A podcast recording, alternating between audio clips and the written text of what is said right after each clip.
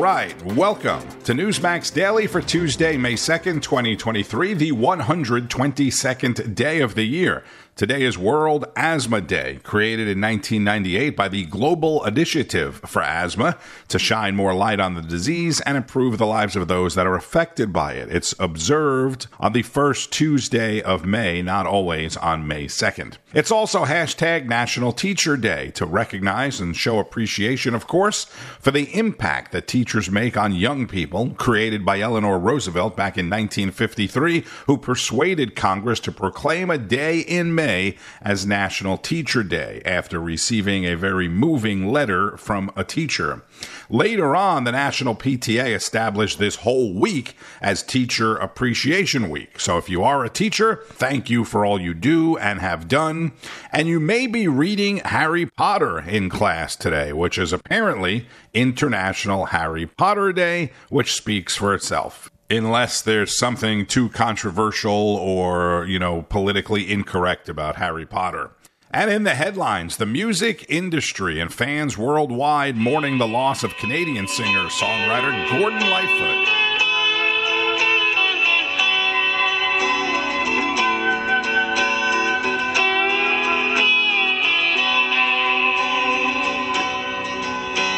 The legend lives on the unforgettable and classic intro to the wreck of the Edmund Fitzgerald. I'm sure you remember If You Could Read My Mind, Sundown, Carefree Highway. Many, many hits. Gordon Lightfoot passing away in a Toronto hospital last night. He was 84 years old, but his music will live on forever. In Texas last night, hundreds of police going door to door during a massive manhunt for the man police say shot and killed five people, including a nine year old outside of Houston on Friday night. Turns out the suspect is a Mexican national who has been deported from the United States not once, not twice, not three times, but four times. Homeland Security Secretary Alejandro Mayorkas asked about the debacle at the border on Meet the Press, continued to blame it on Congress. A solution. He delivered immigration reform legislation that we had hoped Congress would act on swiftly. They haven't. Former acting CBP Commissioner Mark Morgan on Frontline with Carl Higbie. Mark, I'll go to you first. I, am I'm so sick and tired of watching a guy like Mayorkas over there with this just insincere, hubris look. Like, hey, look, I know better than you. We delivered a plan. We're trying. No.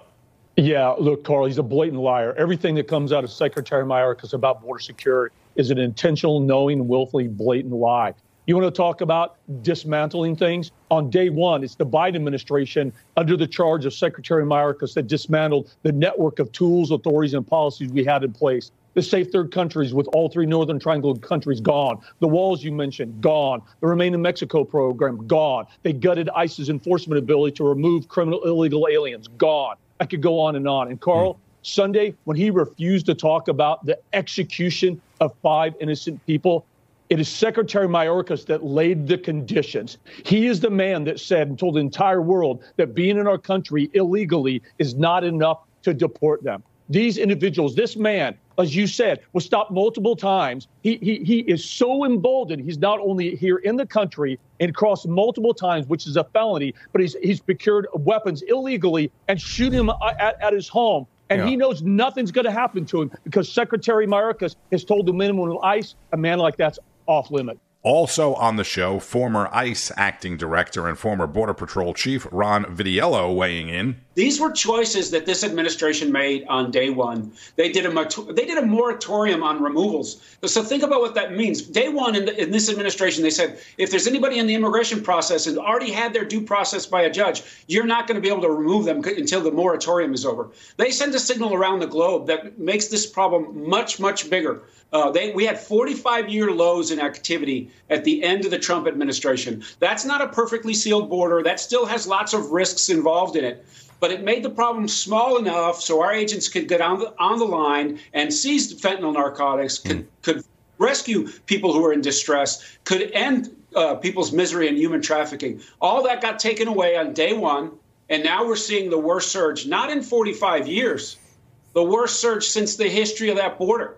And it's getting worse every day. We know that Title 42 is ending on May 11th. We always knew that. And you could, you, what, what did little did he say about how they're preparing? They're going to do in-country processing, and they're going to do some other kind of nonsense. The system is already overwhelmed, and they're going to make it worse because that's what they want. They prefer this chaos versus control. Yeah, Mark, is this just like something to run on or something? Because like everything this administration touches turns to sewage.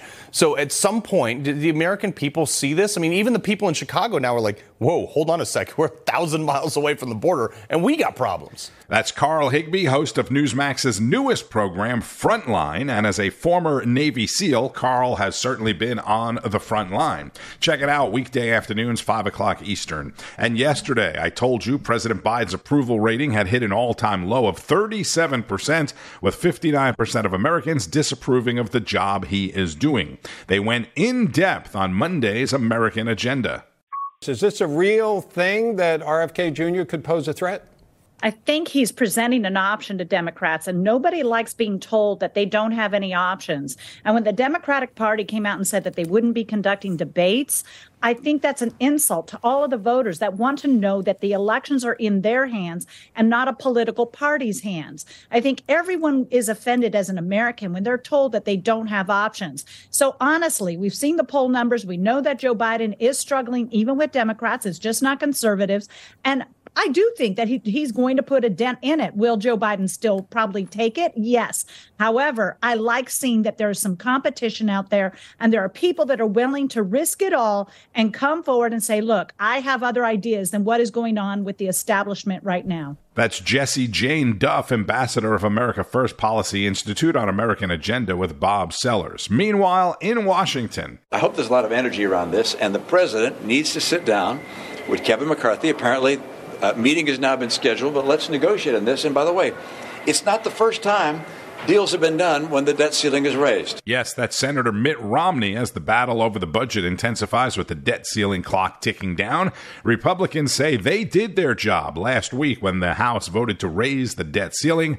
Democrats say they added unacceptable cuts in health care, veterans benefits, and other social spending. Senate leader Chuck Schumer calling it a hard right ransom note to the American people. Whatever that means exactly. Every time I hear Chucky Schumer, I can't help but think of this. There will be a trial, and when that trial ends, senators will have to decide if they believe Donald John, Donald John Trump incited the erection. Did you catch it? Childish, I know, but funny. Come on. And as old Mitt alluded to, President Biden did call Speaker McCarthy and other congressional leaders Monday for a White House meeting that will apparently happen on May 9th. Meanwhile, the U.S. could default on its debt by June 1st if Congress fails to raise or suspend the debt ceiling. And Hunter Biden was in an Arkansas court yesterday answering questions about his finances as he looks to reduce child support payments for his four year old daughter, Navy, that he fathered with a former dancer who also worked for him in some capacity at some point in time. Hunter's attorney revealing that he pays $20,000 a month, arguing that his financial situation has changed and he can't afford it. The child's 32 year old mother argued that he's not a struggling artist, he's living lavishly and should be held in contempt and should be sent to jail. Congressman James Comer of the House Oversight Committee is paying close attention. I'm also anxious to see how much money that Hunter Biden's made from selling his high priced artwork and if we can find out who in fact was buying that artwork.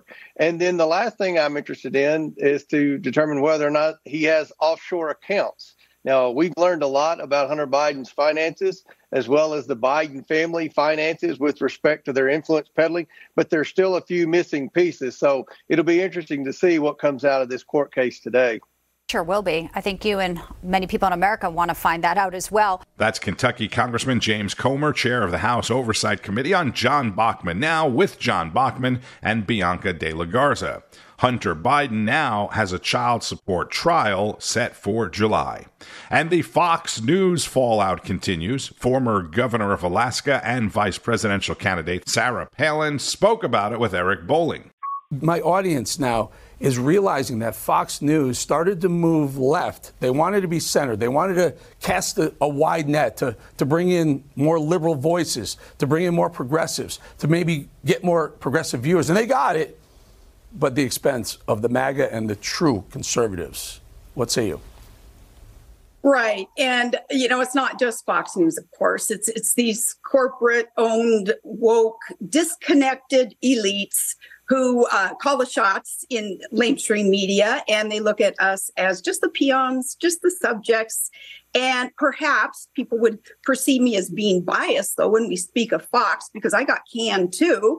And um, I don't want to, uh, I, I, I don't want to interject any of my bias in the way that they operate. But I will tell you one thing about uh, the way they operate. When I was uh, informed that I was no longer working for them. I wasn't even informed. They didn't have the guts to call me. They called my now ex husband. And I thought that was really weird and weak. And um, I just said I wouldn't speak ill of them, but I just spoke ill of them, yes. But you know what? They have underestimated the will of the people. They have underestimated our wisdom and our desire with that freedom of speech to have truth spoken to power, to have information so we can make up our own minds about these issues. You know, you hit something very important. Um, the freedom of speech and the freedom of expression and the, the diversity of views. Okay, I get that, but it, Fox had always represented, while I was there 11 years, while I was there, it, it always represented all of the gamut of conservative voices. For some reason, they thought it was a good idea to move their target from conservative, the wide, the full target being conservative voices and audience to somehow capture more. They got greedy. They wanted more. They wanted leftists. They wanted centrists. They wanted leftists too. They wanted to be ABC, I guess. And they underestimated the actual true conservative voices. And then this whole firing of Tucker. I believe they think they'll recover from Tucker the way they recovered from Bill O'Reilly, Eric Bolling, and Megyn Kelly. Oh. Maybe not this time. No, not this time they won't, because remember, Tucker was the anchor to that entire evening's lineup. And look at all of now the shows on um, nightly aired on Fox, they're all diminishing in terms of ratings. Sarah Palin on the balance with Eric Bolling. That's weeknights at 8 o'clock Eastern. In other news, planned layoffs beginning today for several hundred General Motors contract workers as part of their plan to save $2 billion. The automaker says they offered buyout packages to workers, and 5,000 employees took that offer. General Motors reportedly making other cost saving measures measures as well, like cutting corporate travel and marketing expenses. And First Republic Bank is no more. Federal regulators seized the bank Monday, sold all the deposits and most of its assets to JP Morgan Chase. The Fed says depositors, customers that is, will retain full access to their refunds. And don't forget that the Feds are expected to raise interest rates again tomorrow, Wednesday afternoon. So be paying close attention. And the six major professional athletic unions, the MLB, MLS, NBA, NHL, NFL, and WNBA, are all teaming up for a mental health awareness campaign. This month is Mental Health Awareness Month. If you are not already watching Newsmax TV for some reason, it's available on most major cable systems if you have AT&T, Comcast, Xfinity, uh, Cox, Spectrum, DirecTV, Dish, they all have it. And make sure you get the Newsmax app on your phone. This way you can watch your favorite shows anywhere, anytime you want. Thank you for listening to Newsmax Daily. I'm Tony Marino. Enjoy the rest of your day or night. I'll see you back here tomorrow. And in the meantime, keep fighting the good fight. News breaks every minute, every day. You need the app, the Newsmax app. Find it free on your smartphone store. Then watch us anytime, anywhere.